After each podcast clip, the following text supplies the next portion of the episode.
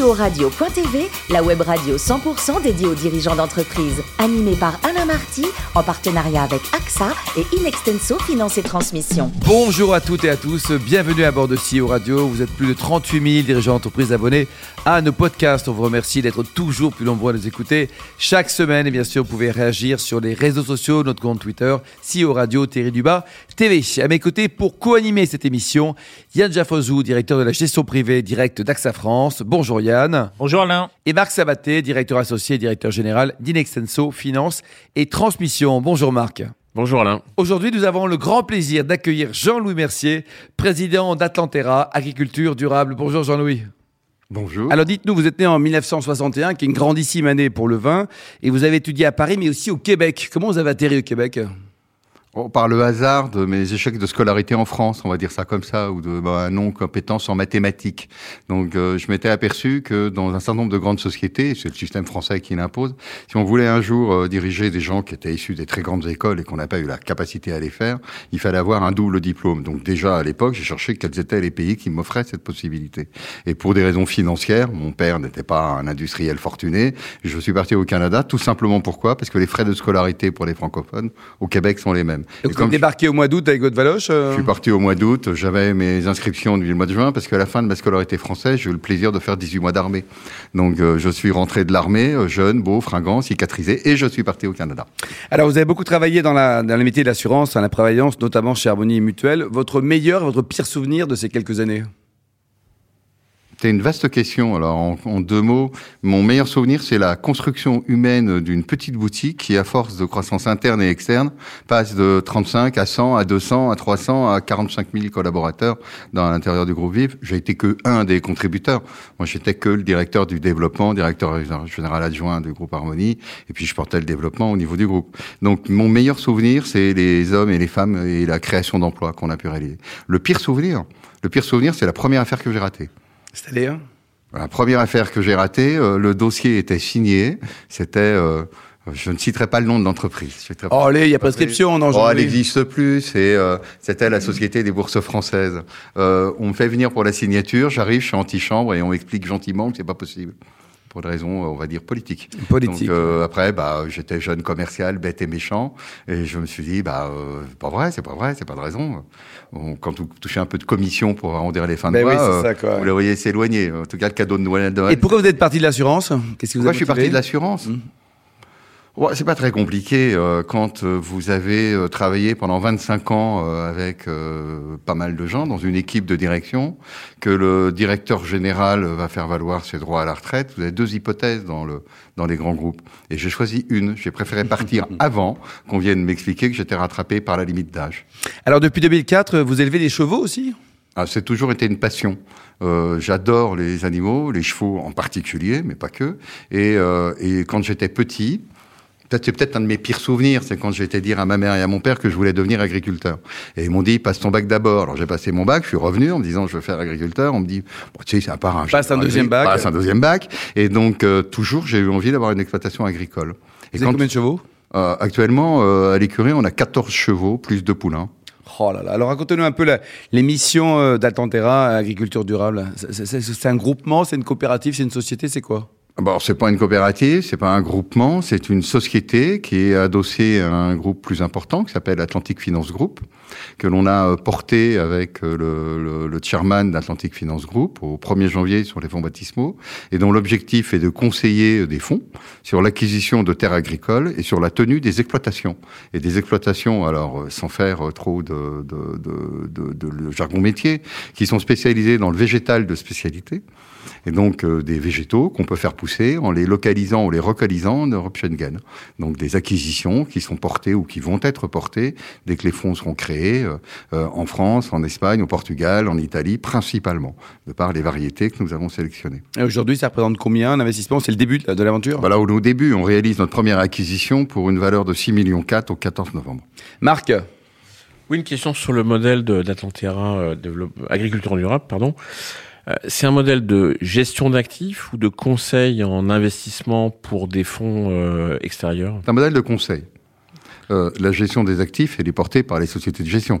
Donc ça, c'est pas mon propos. Mon propos, c'est de reporter aux sociétés de gestion, de leur proposer des investissements. Mon métier et le métier de mes équipes, c'est de piloter ces exploitations en lien avec les agriculteurs, de faire pousser les produits de spécialité qu'on doit y faire pousser, d'y gagner de l'argent, au-delà du fait qu'on a conseillé sur l'acquisition de ces fonciers agricoles, ou forestiers d'ailleurs, parce que dans les grands domaines, il y a souvent une partie de forêt, et puis après, de distribuer les produits.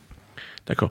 Et donc la, la, structuration juridique qui existe aujourd'hui en France avec le système de groupement foncier agricole ou groupement foncier euh, forestier, enfin ou groupement foncier viticole, on a un peu toutes les formes. Enfin, ça reste un GFA. Est-ce que c'est une structure euh, adossée à des exploitations Est-ce que c'est une structure qui est techniquement et juridiquement opérationnelle pour les pour le, le sujet que vous développez d'agriculture durable J'aurais tendance à dire que dans un certain nombre de cas, oui, je vais pas être le normand, et dans d'autres cas, pas du tout. Tout dépend de la réalité de l'exploitation ou du foncier que vous allez acquérir et du montage qui a déjà été réalisé par le propriétaire, qui peut être une grande famille, un exploitant agricole. Euh, euh, je veux dire euh, tout à fait, euh, tout à fait euh, moyen, logique, ou alors qui peut être également un fonds. Là, l'acquisition que nous réalisons était portée par un industriel allemand qui possédait cette exploitation et qui avait des SASU, donc des sociétés qui sont des sociétés mmh. d'exploitation qui possèdent le foncier. Et puis à côté de ça, vous avez une ESCEA, et nous, nous acquérons les trois. D'accord. Et donc par rapport à des investissements actuels où les fonds d'investissement cherchent des TRI, des taux de rendement interne, oui souvent supérieur à 10 voire 15 Est-ce que dans l'agriculture durable, on peut euh, modéliser ce type de rendement pour les investisseurs qui peuvent chercher quelque chose? Rassure tout de suite, par, nulle part dans l'agriculture, sauf peut-être dans la viticulture et dans certaines agricultures de précision, de très haute précision, vous n'avez un TRI de ce type-là. Quand on prend les sélections végétales ou les végétales que nous avons retenues, je vais prendre l'exemple des fruits à coque et principalement de la noisette, vous êtes sur des TRI qui tournent entre 7 et 8 c'est déjà extraordinaire. C'est parfois le triple de ce que l'on a dans le céréal de manière classique. Et parce que si vous êtes sur des niches, mais c'est des grosses niches, mais ça reste des niches, sur lesquelles vous avez besoin d'une technicité et d'une spécificité, mais vous êtes surtout sur un marché qui est preneur, parce qu'il cherche en fait des produits de qualité, en quantité, traçables, et l'agriculture durable, ou en tout cas nos modèles, permettent de répondre à ces besoins des industriels. Et quelle a été, in fine, euh, la, vocation que vous aviez pour développer ce produit au sein d'Atlantera C'est quoi? C'est le, le fait de voir des agriculteurs en déshérence qui n'ont pas de succession, qui n'ont pas de visibilité sur leur modèle économique et d'apporter une solution différente? Il y a plein de. Bonne question. Merci de me l'avoir posé. C'est, euh, vous avez plein de raisons. Moi, ça fait euh, 30 ans que je m'intéresse à l'agriculture, ou 40 ans, j'en sais rien, depuis que je suis tout petit garçon. Euh, ça fait 30 euh, ans que je parle de biodiversité. Je disais dernièrement, on discutait dernièrement avec la directrice générale d'un grand groupe de l'assurance, qui est membre, comme moi, de certaines associations de défense de l'environnement. On peut mettre maintenant ça sur un CV. Il y a 10 ans, vous étiez le dernier des ridicules, si vous le faisiez. Euh, donc, on est dans une situation où vous avez un alignement de planète sur un certain nombre de sujets qui touchent au climat, qui touchent à la gestion durable de l'eau, qui touchent à la qualité des productions, qui touchent également à la relocalisation en Europe d'un certain nombre de productions. La France est une grande puissance en Europe euh, agricole. Mais euh, il se trouve que ces parts de marché mondiales, quand j'enlève toujours la viticulture, n'arrêtent pas de diminuer. L'Allemagne prend des parts de marché, c'est très bien, ça reste européen. Mais les parts de marché européennes n'arrêtent pas de diminuer. Et donc il y a un choix de société qu'on doit faire, un choix stratégique. Est-ce qu'on veut que ces productions soient portées en Europe ou est-ce qu'on veut importer un certain nombre de notre alimentation de l'étranger et dépendre de l'étranger sur des cultures qui sont C'est un, un, vrai choix. Marc? Et, et, enfin, euh, est-ce que ce mécanisme d'investissement que vous conseillez n'est ouvert qu'à des investisseurs un peu qualifiés ou est-ce qu'on pourrait imaginer que le particulier puisse, à travers des structures organisées, investir dans l'agriculture durable?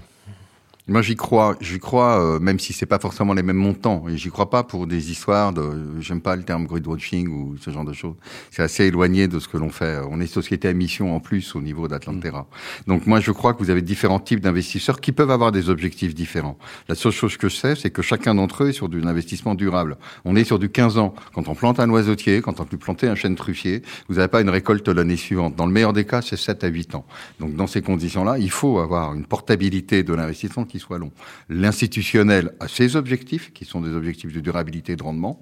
Le private equity a d'autres objectifs, c'est pas les mêmes problématiques. Et puis euh, le crowdfunding, pour parler d'eux, ont également d'autres objectifs. Bien sûr. Et moi, je trouve que ce sont des objectifs qui sont parfaitement complémentaires. Yann Comment est-ce que vous faites pour acquérir des, des, terres agricoles? Parce que vous devez négocier finalement avec les agriculteurs locaux qui vont exploiter ensuite les terres, mais aussi avec la SAFER.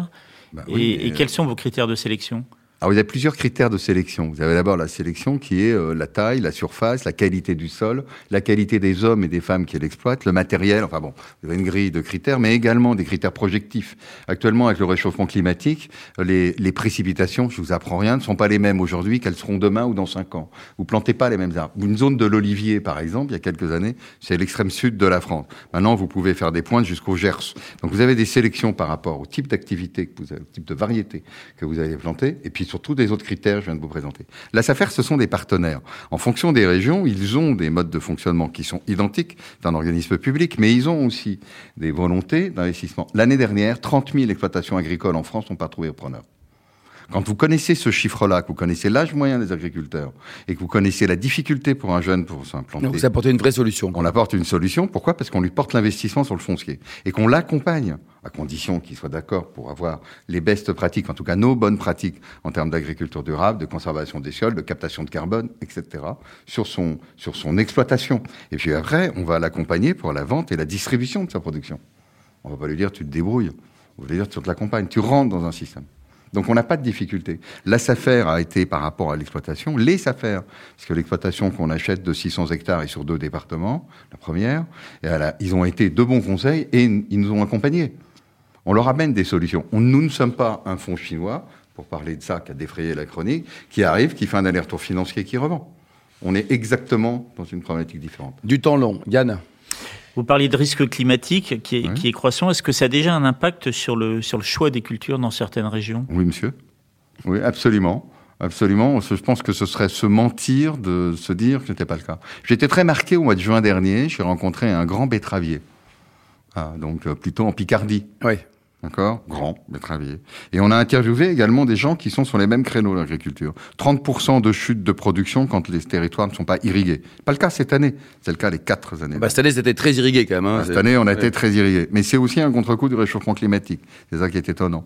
Et donc, on a des hydrologues dans nos comités euh, de savants, de sachants, qui nous accompagnent sur ces sujets-là. Enfin, sachez quand même que vous avez des cultures qui, actuellement, demandent irrigation ou arrosage et encore faut-il qu'il y ait la ressource en eau. Vous avez des départements il y a deux ans où ils ont fait un choix, un arbitrage entre est-ce que l'eau qui coule dans la rivière ou dans le fleuve est consacrée au bah, refroidissement des centrales nucléaires, à l'alimentation d'un certain nombre de villes, Tours, Blois, Châteauroux, ou en eau potable, ou à l'agriculture. Et c'est l'agriculture qui a été euh, le parent pauvre.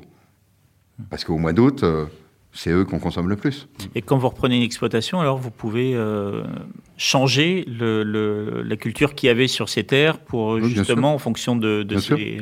Bien sûr, c'est le projet. Mais quoi, par exemple Qu'est-ce qu'on peut imaginer En Picardie, par- à la place des betteraves, qu'est-ce qu'on pourrait mettre Je n'irai pas planter euh, quoi que ce soit en Bon, Picardie. la vigne, c'est pas vignes. terrible. La vigne, la vigne, j'oserais pas. J'oserais pas. Vous savez, vous avez euh, euh, les, les espèces que l'on a sélectionnées sont, euh, quand on dit les fruits à coque, c'est les noisettes et les noix. Ouais. Quand on parle euh, de sucre, je vous parlais de l'agave. Alors c'est peut-être pas pour la France, mais c'est plutôt pour le sud de l'Espagne.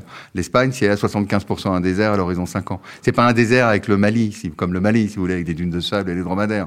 Mais c'est des zones qui sont en de désertification rapide. Et donc nous avons des terres agricoles céréalières actuellement qui Il faut trouver des nouvelles idées. sur lesquelles vous devez trouver des solutions. Et ces solutions ne sont pas les céréales qui y font pousser actuellement. Yann Oui, enfin, vous mettez en avant la souveraineté alimentaire. Est-ce que vous pensez que c'est encore possible dans une France qui est aujourd'hui très européenne? Mais nous sommes sur un espace Schengen. Moi, je suis d'abord, à titre euh, individuel, un Européen convaincu.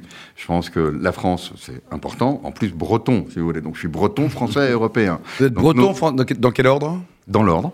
Dans l'ordre, Breton, français, européen. C'est- et voir citoyen du monde. Donc là, on est sur un espace qui est l'espace Schengen. On, est, on, on limite nos investissements sur l'espace Schengen. Et c'est une volonté à la fois de valeur, une volonté stratégique et une volonté économique. Jean-Louis dites-nous, le plus beau métier du monde, c'est quoi? C'est dirigeant d'entreprise ou c'est joueur de rugby professionnel? Dirigeant d'entreprise. D'abord parce que j'ai jamais eu la chance. J'aurais donné un an de ma vie pour jouer devant les All Blacks. Mais moi, je fais un tout petit niveau. Donc même pas le niveau Il y a de aussi des petits All. Blacks, non Oui, non. Marquez le petit, il est quand Non. même très grand. Non, non, petit est même Vous très supportez qui Ou alors, il a 14 ans. Comme tous les Bretons, vous supportez VAD, je suppose, non Oui, bien sûr. Mais Toulouse d'abord. Vous adorez cuisiner. Quel est votre bon dernier petit plat préparé à la famille, aux Une, copains une terrine de cerf au morille. Ah, C'est bon ça. Et vous les servez avec quel vin Alors ça, j'ai servi ça avec un pomme roll 1981. Mais on va venir chez vous là, Jean-Louis. hein, on connaît bien le code maintenant. Pour Avec terminer, plaisir. quels sont vos oiseaux préférés? C'est une question indiscrète. Totalement. L'alouette Lulu. l'hirondelle. Alouette, Lulu, c'est un grand copain faucon de- au bro. Euh, voyez, cherchez. Ouais. Elle est où, la- l'alouette Lulu? Sur les prairies sèches du sud de la France. Merci beaucoup Jean-Louis, merci également à vous Marc et Yann. Fin de ce numéro de CEO Radio. Retrouvez toute notre actualité sur nos comptes Twitter et LinkedIn. On se donne rendez-vous mardi prochain à 14h précise avec un nouvel invité. L'invité de la semaine de CEO Radio.tv, une production B2B Radio.tv en partenariat avec AXA et Inextenso Finance et Transmission.